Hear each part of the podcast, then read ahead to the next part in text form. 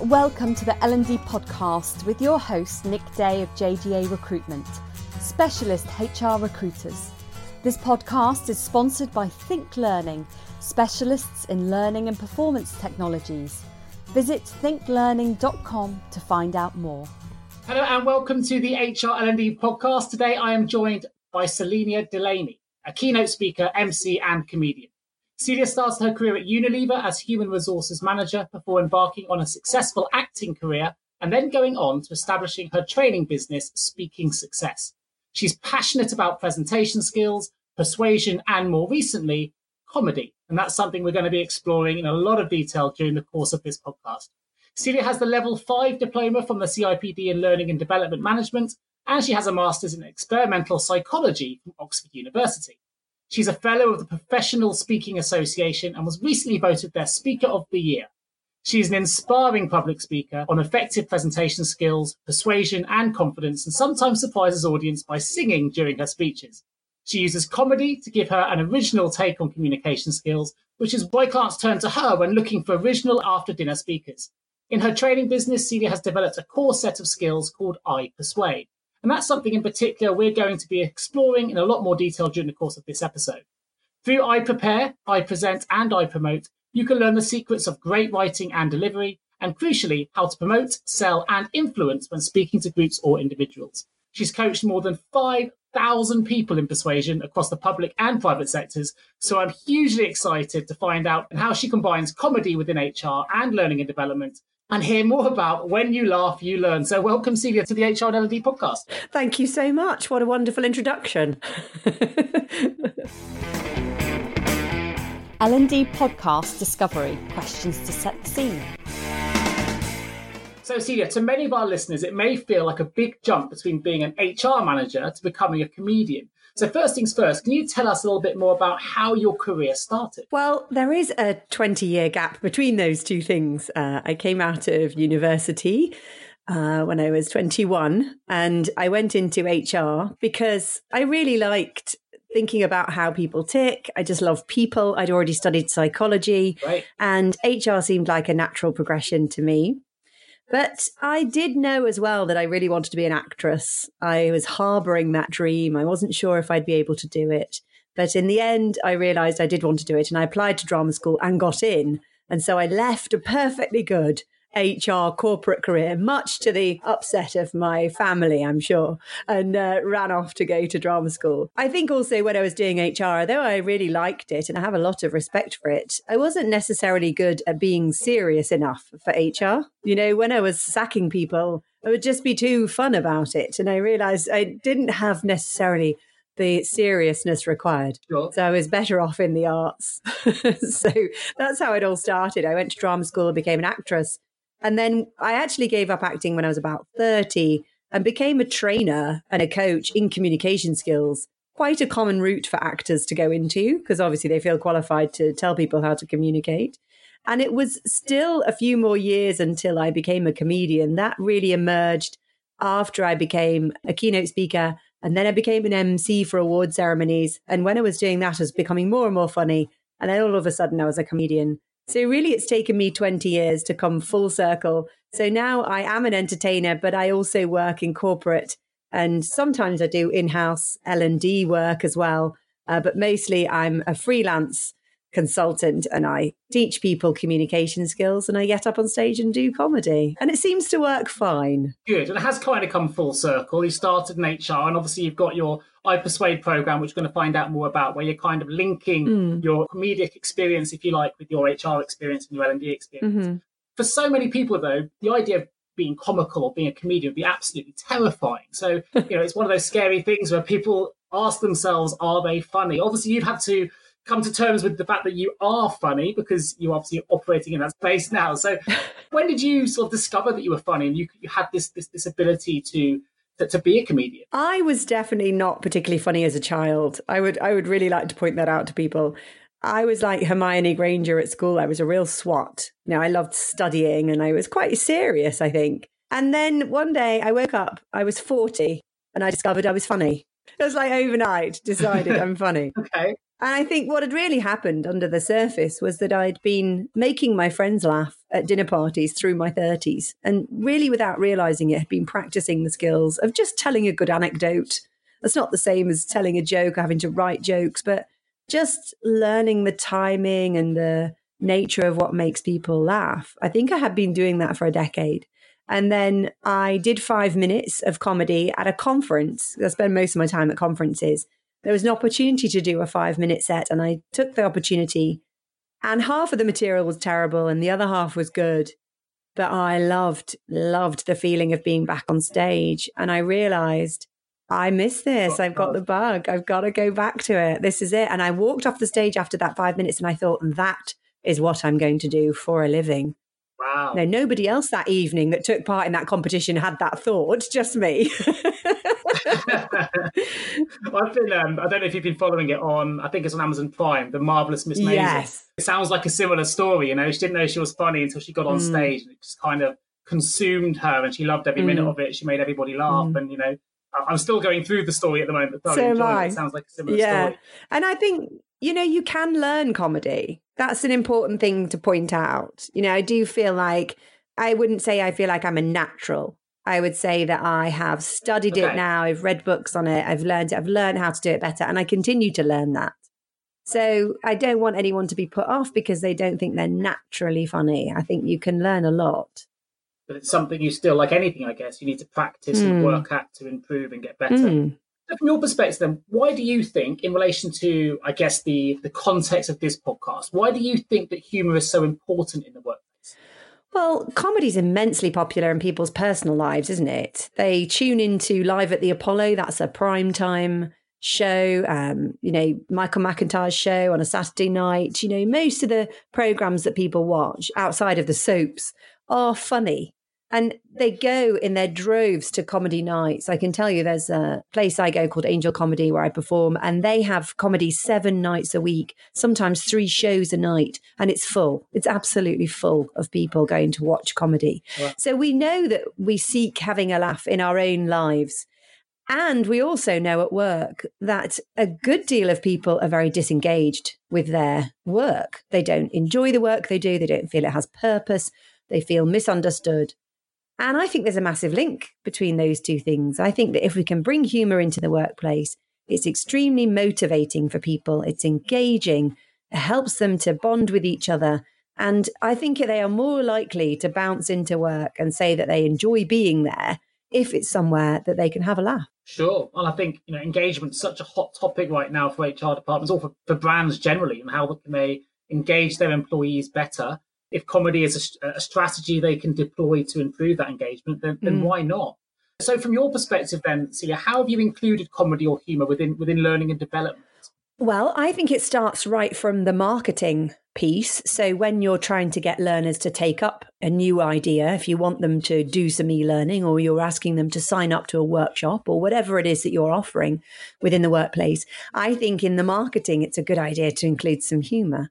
You know, I've done all kinds of things from just little silly videos. You know, I've made fun videos. Uh, I've made fun posters like Yep. "Your Country Needs You" kind of posters, or you know, photoshopping people into pictures and and little cartoon captions where they have a conversation about the learning. So anything that makes it fun or funny that helps them to notice it.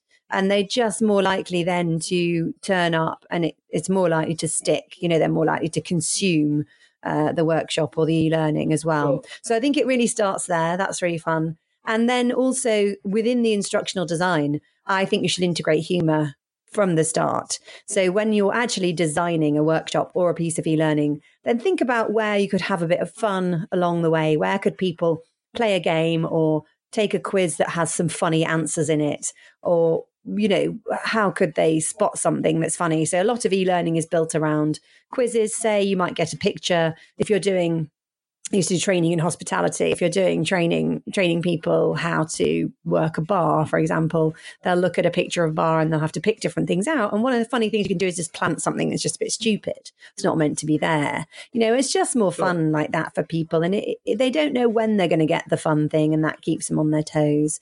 And also, e learning, particularly, I think, can be very predictable.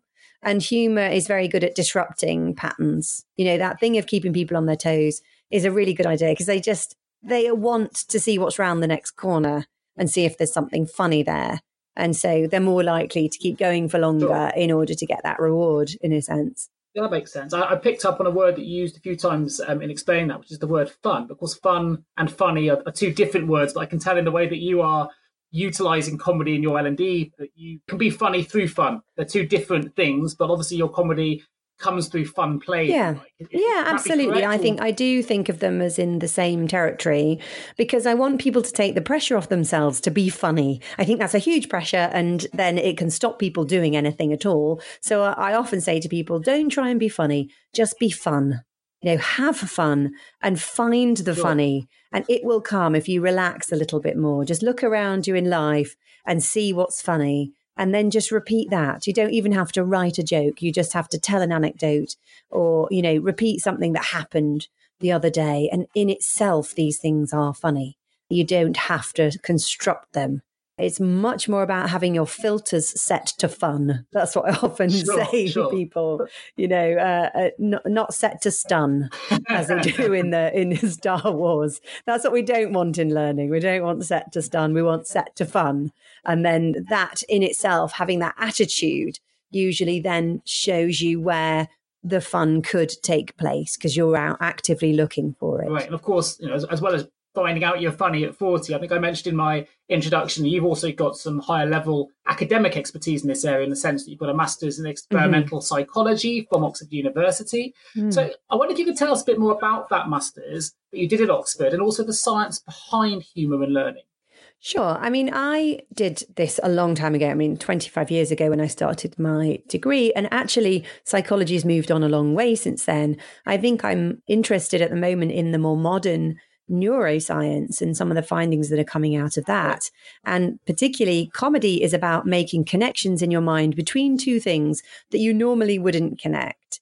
And we know about the brain that we make new neural pathways when we ask people to think about one thing and think about another thing and put them together in a way that they wouldn't normally. We know that the brain has to connect those physically.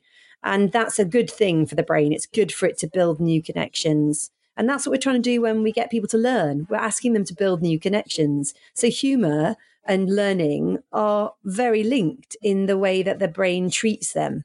So that's a really good basis for combining the two. Yeah, it's a good argument for it. Sure. Um, and also, there's a limbic system in the brain, which many people will have heard of as well, that releases chemicals when we laugh. So when we find something funny, we've discovered that we release chemicals, endorphins that are pleasurable, things like dopamine that we associate with pleasure and reward. And so when we laugh, we find it rewarding. We want to laugh more. We seek things that make us laugh. And so that's also very good. What you're looking for with learning is to give people a sense of pleasure and reward. Why? Because they'll come back again and do it more. And also, we know that they're more likely to retain it, more likely to use it because it was seen as a pleasant thing to do. So that's also a very good argument. And I mentioned earlier as well social psychology. People tend to bond together when they laugh together.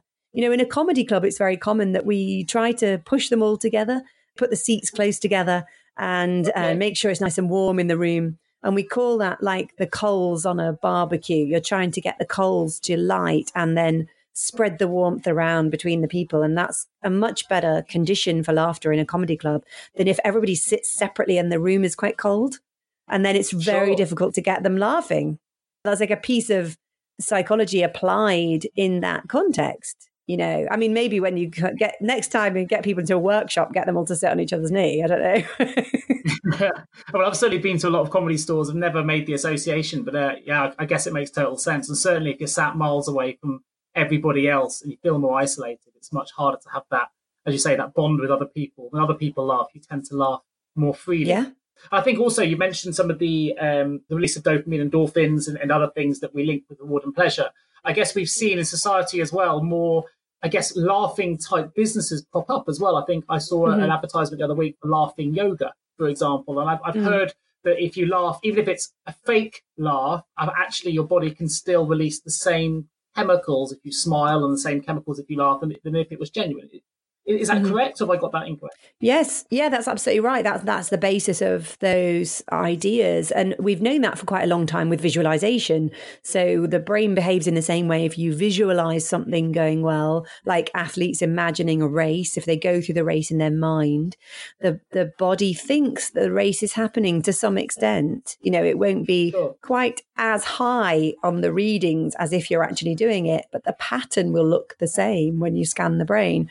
So it's very interesting that we can imagine things going well and influence them going well through that positive visualization. And we now know that that's the same with laughter. You know, even if we create laughter artificially, we will get some of the same benefits as if we genuinely belly laugh because something stimulates us to do that. So, yeah, the, all of the science is pointing in the direction of this being a good thing.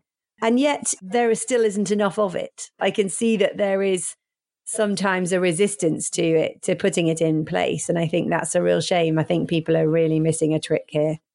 It seems surprising there would be any resistance because everything you've said from both the scientific point of view and actually just the way you're putting it seems to me like it makes total sense. That you want to learn an environment where you know you're having fun and you're more likely to be engaged as you mentioned if you're if you're enjoying it and you find it funny. So you mentioned the word resistance. What kind of resistance do you get then from people about including humor in, in, in the learning and development program? And, and, is it because you think the humor is misunderstood or is it a, a different mm. type of resistance that you're coming across I think there's a couple of things. One is that it's seen as irrelevant or silly or superfluous to requirements. So it's slightly dismissed sometimes. And I think we hear phrases like, let's get down to serious business now. Uh, whereas I think mm. serious business is funny business. I think it is.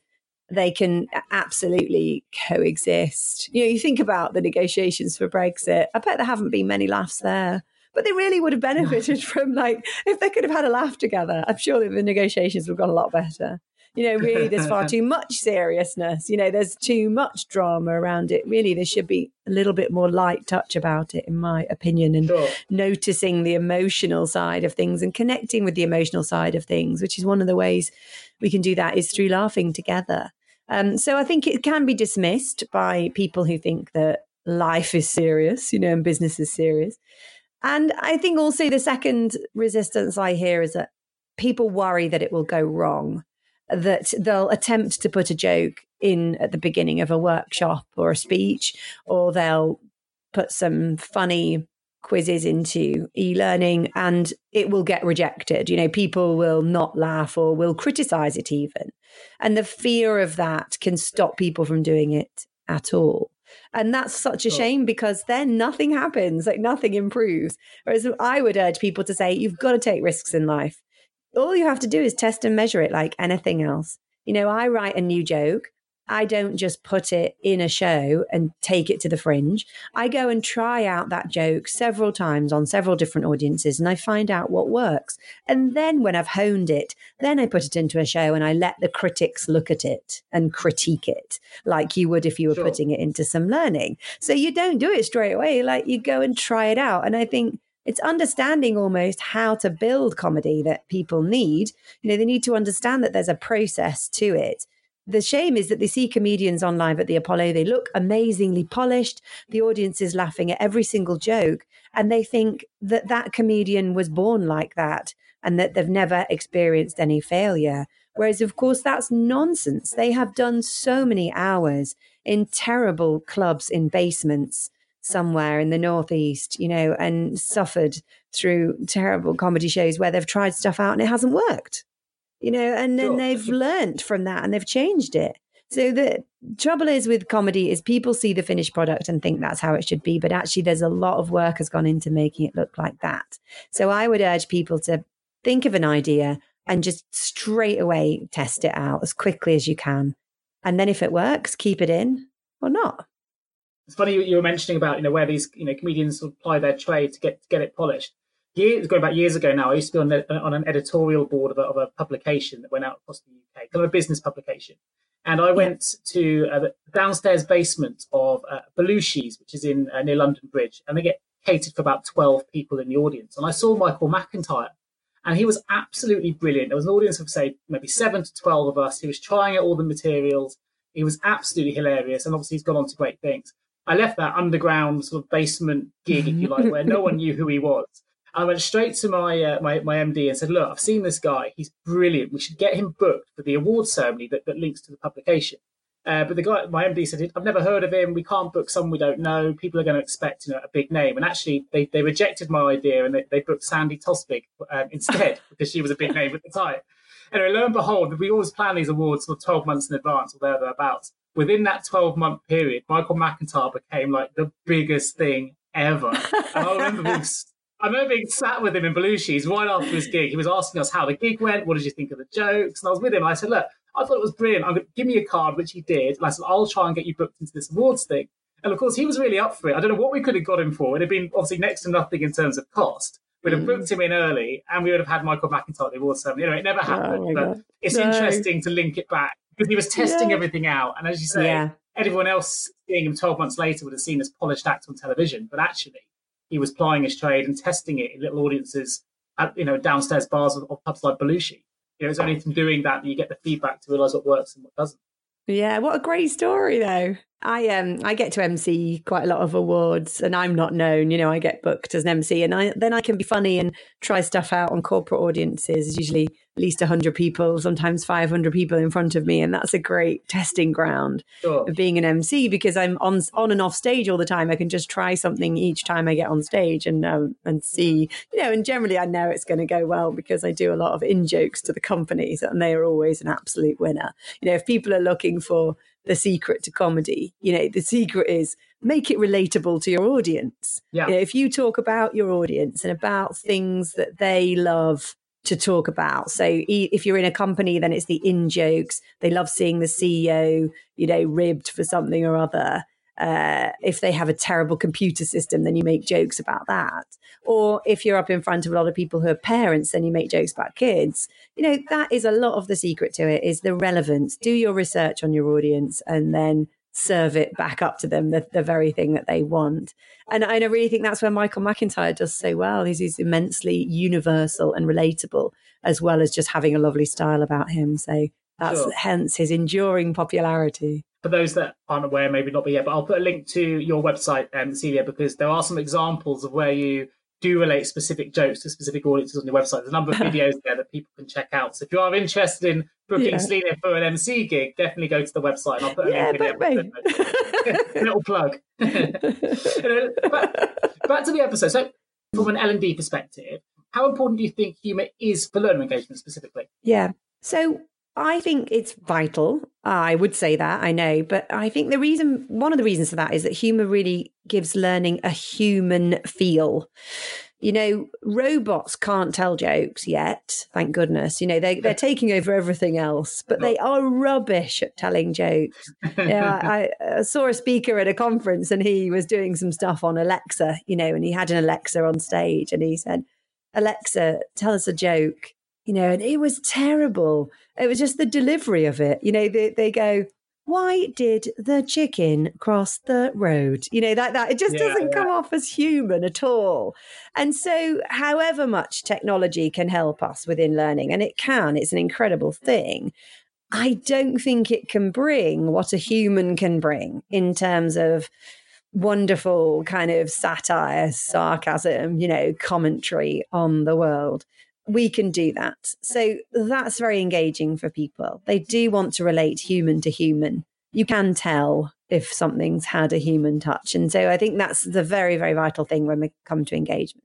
Brilliant. Um, and secondly, you know, engaging people, you know what I say, when you laugh, you learn. That's what I like to say. It's a great saying. And obviously, link that to your I Persuade learning courses as well, haven't you? Which is obviously something we're really mm-hmm. keen to find out more about in this episode as well. So, can you tell the audience a little bit more about your new I Persuade learning course that links that when you laugh, you'll learn you learn concept? Yeah, absolutely. So, I decided, having been a coach now for over seven years, I work with mostly executives and some of their teams on public speaking and persuasion. Sometimes that's sales as well within persuasion, but a lot of the time people are interested in being an influencer and persuading people to come with them on a journey of some kind. So I love that work. I've been teaching that communication skills, body of work for a long enough time that I felt it needed to be written down. And I had a choice. I could have written a book or I felt more suited to me was to get it down on video because I love being in front of the camera. I enjoy it. I feel like I can speak directly to people in a way that's easier than writing for me. Yeah. So I got into the studio uh, last year and laid down everything that I teach around public speaking and persuasion under the label I Persuade, which is the brand I've been uh, working under for a good few years. So it's really fun. It's intended to help people learn without having to see me because I can't individually coach everybody.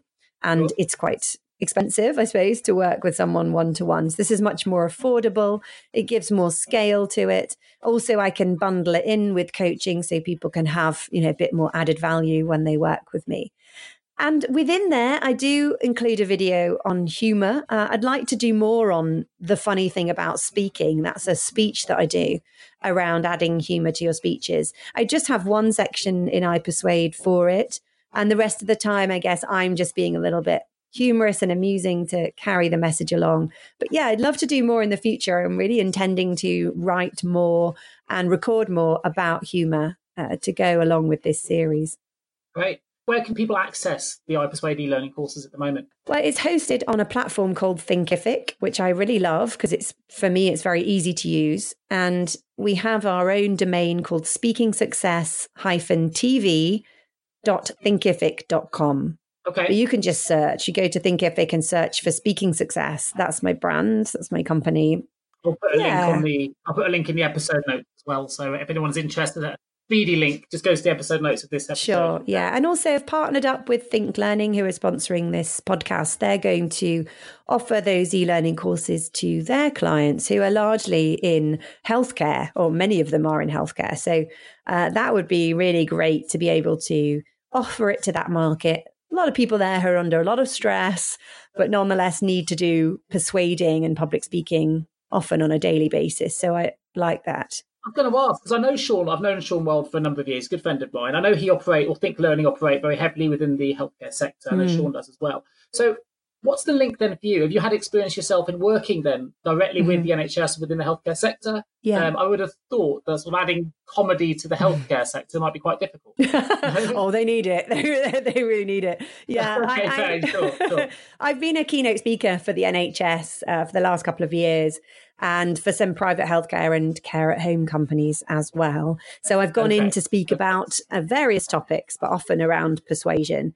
But I've built some bespoke speeches for the NHS and done some entertainment for them as well. And one of the speeches I did was about stress and stress management, because obviously that's top of their list a lot of the time. And I gave everybody a balloon. There was about 150 people in the room, gave them all a balloon at the end of the speech and asked them to blow it up and blow all of their stress into this balloon and then to let the balloons go all at once. And I, at the time, there was that big hit from the Disney cartoon Frozen, you know, let it go, let it go, that one. And I sang that while they were letting all of these balloons go. And of course, balloons are very silly when they let go, they all kind of go spinning around the room, make loads of noise. So it was a very fun way to end the speech, and they've mentioned it many times since this legendary moment of uh, letting the balloons right. go. So they enjoyed that very much, you know. And I and there's some of the funniest people are in in healthcare. You know, they have to. I think you should spend time. Anyone who spends time around death and dying are some of the funniest people. Like undertakers. Have you ever met an undertaker? they they're hilarious. I think I have. well, I let's hope. Yeah, let's hope you haven't met one. But um, but yeah, they're very very funny because you know in a way people deal people that deal with darkness need to find more light and so that because that's the contrast for them so they're often actually a really great sure. audience yeah the balloon story sounds brilliant and the fact as you say if it's being retold i guess that's kind of a, a reinforcement of you know, both the engagement mm. and, and whatever story you were telling anyway yeah. if people are retelling it that's a it kind of gives credence to what, what mm. you're delivering. I love the fact you just burst into song. I think Sean told me that might happen. Um, you have got a great know. voice, though. Yeah, thanks. Well, I trained at Mountview, darling. I went to you know acting and musical theatre school, okay. so yeah, I'm now just I make jokes out of show tunes these days. I don't sing them seriously, but uh, yeah, very very glad of that background. I also did a masters in theatre, but I can't sing like that. so it doesn't. Stick to carrying the furniture. Definitely more my style. Before we ask a few questions, find out a little bit more about you, the person, what are the key things that people can do to start thinking about adding humour into their learning?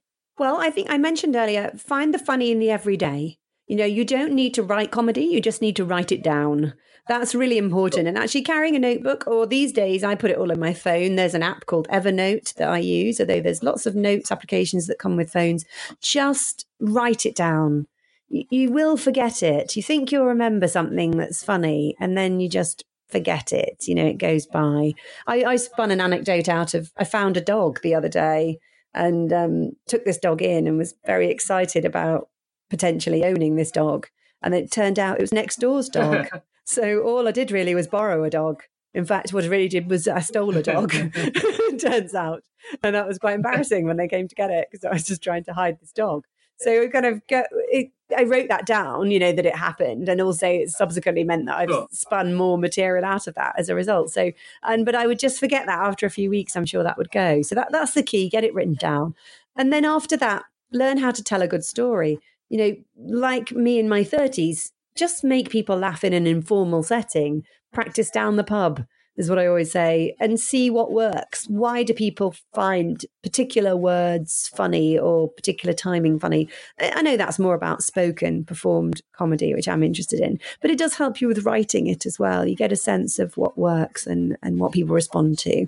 And and then the third thing is know your audience. You know, as I was saying that key into what's relatable and universal. Think about what's topical. If you're ever stuck, look on Twitter and see what's trending that day there will always be things that are happening that are funny, which again, you don't have to write jokes about, you just have to repeat them.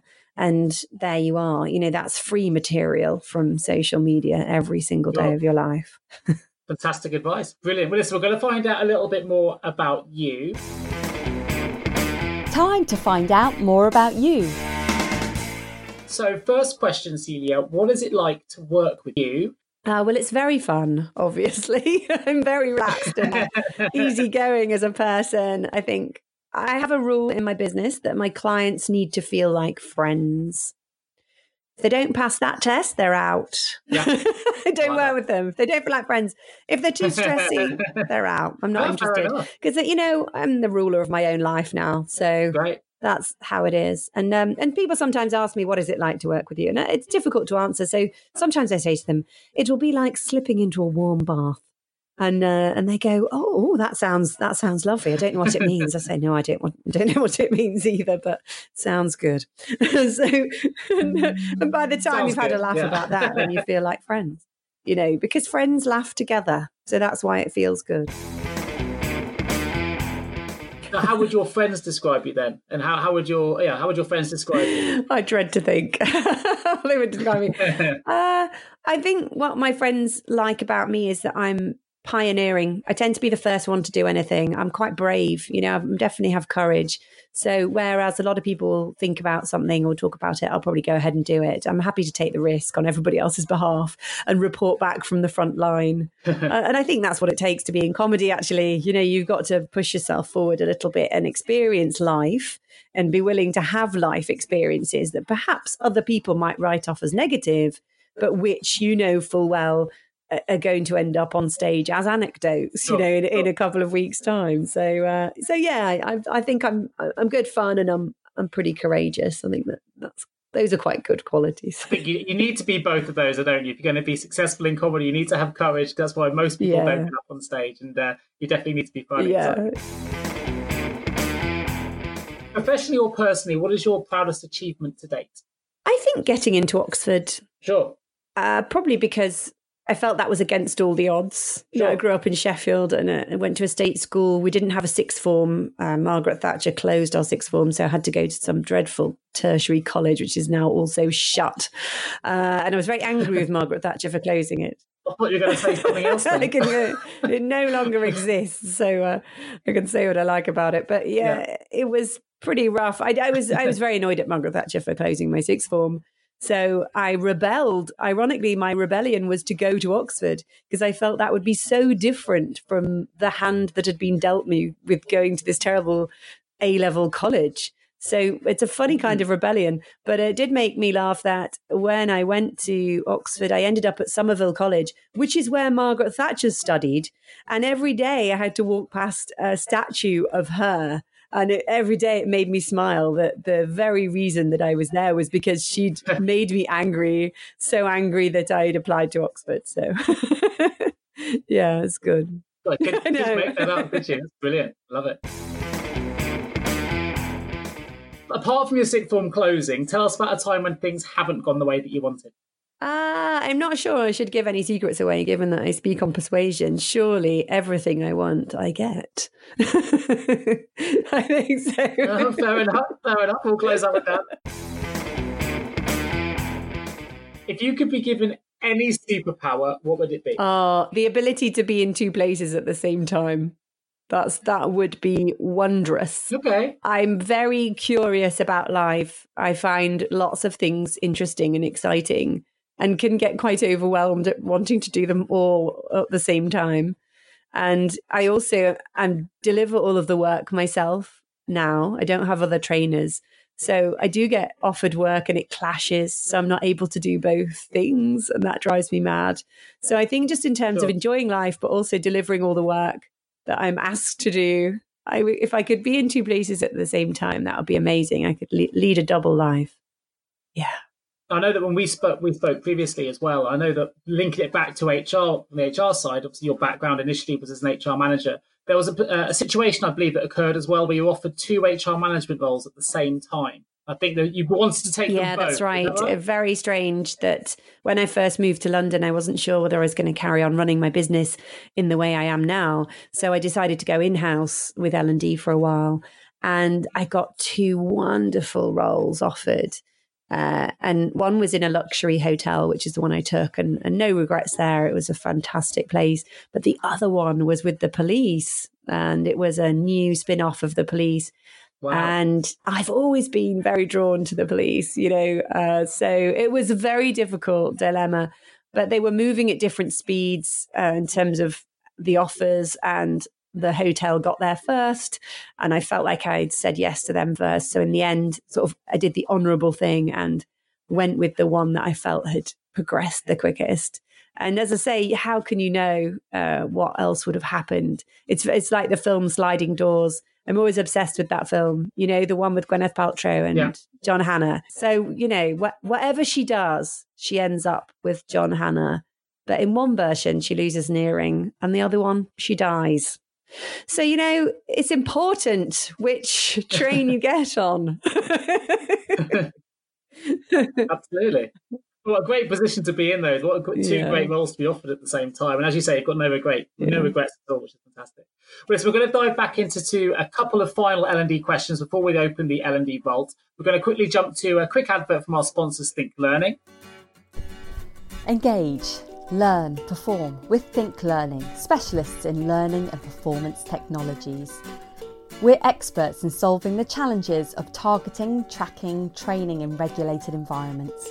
We have developed the Totara platform to provide a cost effective, organisation wide talent solution that can help you to provide a safer and better place to work. Customizable workflows promotes engagement through onboarding and induction whilst an intuitive user interface helps drive ongoing engagement with learning. Bespoke workflows for performance appraisal and integration to payroll and recruitment systems transform Totara into a powerful and holistic talent platform.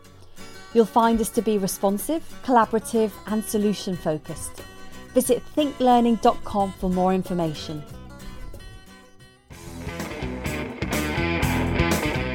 The L&D podcast final questions to help listeners engage, learn, and perform.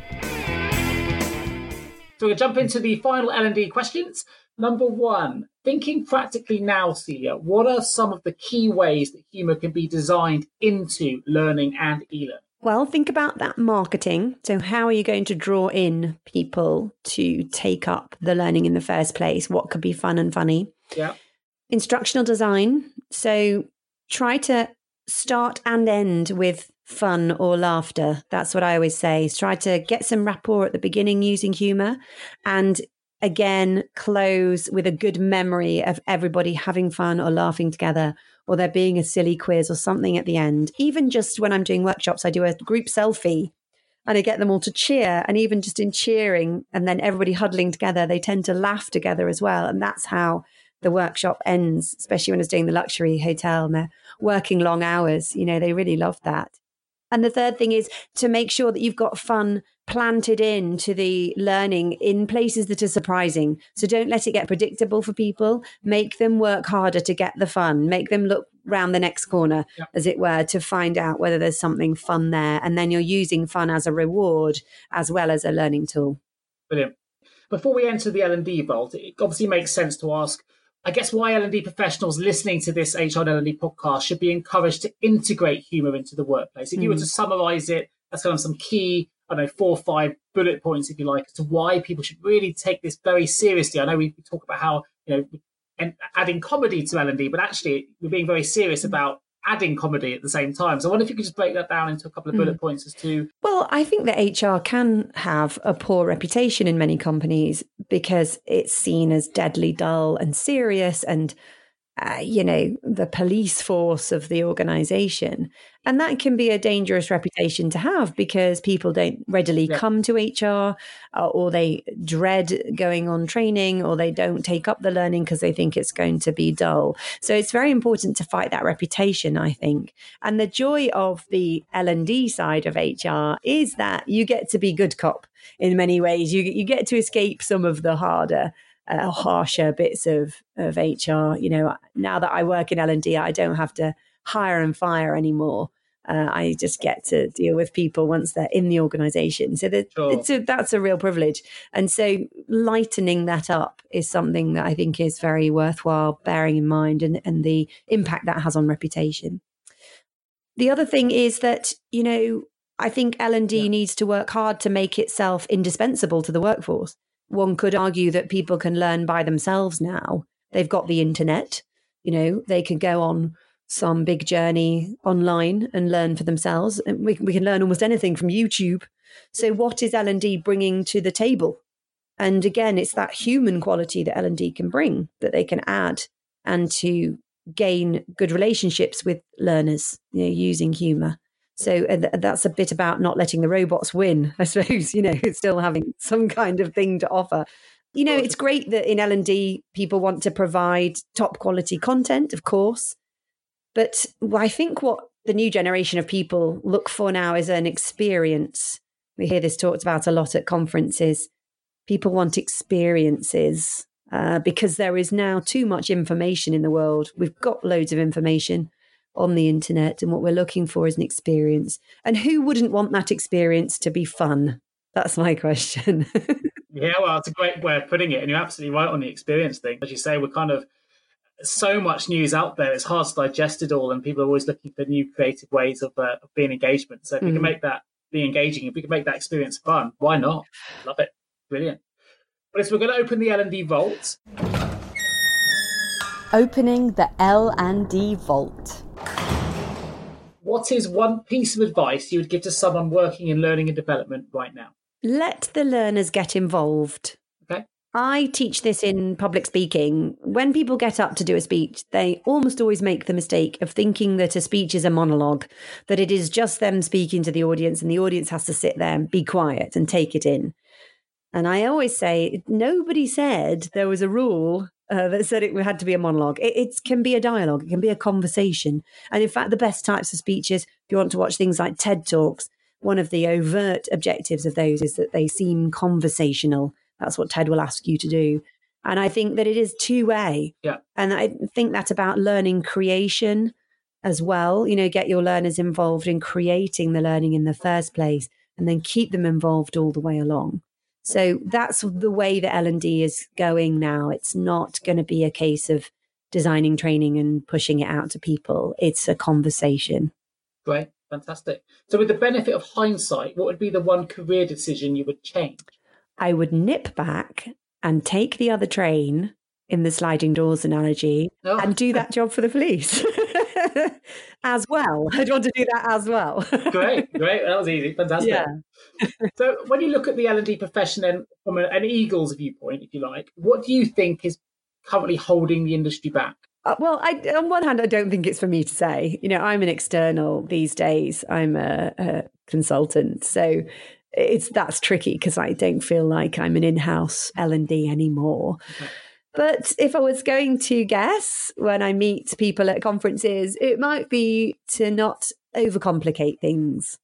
Learners are, as we've discussed, very self directing these days, uh, very bright. We're not living in times where people can't read or write. So we don't have to spell things out to them. They're phenomenal at finding information for themselves. So I think that L&D is is struggling with its identity at the moment, trying to find a place within that. And I think it's about having an ease in allowing learners to get on with it, you know, do what they want to do and trying to find your role within that. Sure. How can you partner with learners? How can you encourage and support them? Uh, make the learning into an experience for them, as I was saying. Yeah. You know, how can you justify your role there uh, with a generation of people who are really very bright, very capable already? Uh, so yeah, I would I would say think about what value you can add, and I'm, I'm sure there is plenty of value still to be added. Fantastic. Brilliant. So, if we're sitting here a year from now celebrating what a great year it's been for you, Celia, what would you have hoped to have achieved? I I'm very excited about where my comedy's going at the moment. I'm writing a new show called Angelic, is the working title. Okay. And I'm hoping to perform that in the Fringe, the Camden Fringe in August in London, eh, in a venue called the Bill Murray Pub, which is part of Angel Comedy and where a lot of really good names go and do their work in progress shows. So about a week ago, they had Eddie right. Izzard there, who I think is an absolute legend. Wow! So it's a really great yeah, stomping yeah. ground uh, for new and established acts to go and um, inflict their material on the unsuspecting public. So I'll be doing that in August, uh, which I'm really excited about. And uh, in terms of the other business things I do, I hope I'll have coached some more great, inspiring executives and worked on incredible speeches. I had the great privilege to work on a speech on Grenfell last year uh, that was going out to the construction industry. Oh, wow.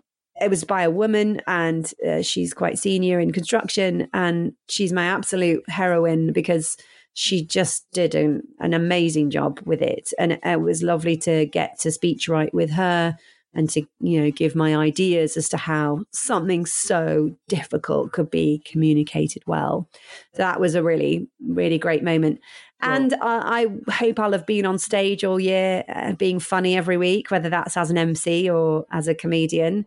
Uh, that's what I'll look back on and hope for. And I will own a dog. That's also a big ambition.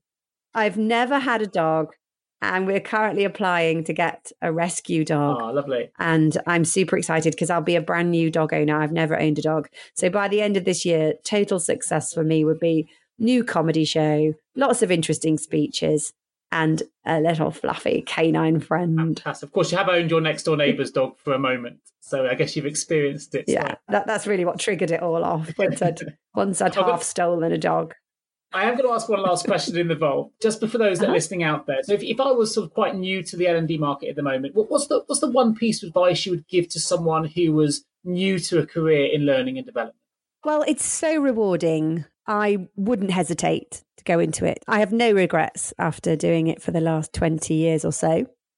Uh, but I would try out being in large and small companies because that gives you quite different types of experience. It's very different being in a, a corporate like Unilever and then being in a small company with only 250 people, like the luxury hotel that I was working in a few years ago, and consider being freelance as well. As long as you're willing to be good at sales, because ultimately you do have to market and sell yourself all of the time if you want to do freelance work. Uh, but wherever you work, doesn't matter where you go, have a sense of humor. Fantastic. Well, that's a brilliant way to finish the podcast. And as you say, if you laugh, you learn. So uh, or when you laugh, you learn, I should say. So, mm. a brilliant way to finish. But listen, I want to say a huge thank you, Celia, for, for joining me today on the HR L&D podcast. Mm-hmm. I will, of course, put links to your website, which is celiadelaney.co.uk. You can see a number of her video based learnings and examples of some of the speeches she's given, often the speeches and them seeing things like that on her website as well. So please do go there. Of course, if you want to find out more about the iPersuade course, and if you want to see Celia's video based learning on public speaking and persuasion, please go to speakingsuccess-tv.thinkific.com. I'm afraid that's all we've got time for today on the HR L&D podcast, but I hope you've enjoyed this fantastic episode full of lots of laughs. Remember, you learn when you laugh. So keep laughing, enjoy the podcast, and I'll tune in with you all again in a couple of weeks. Thanks a lot.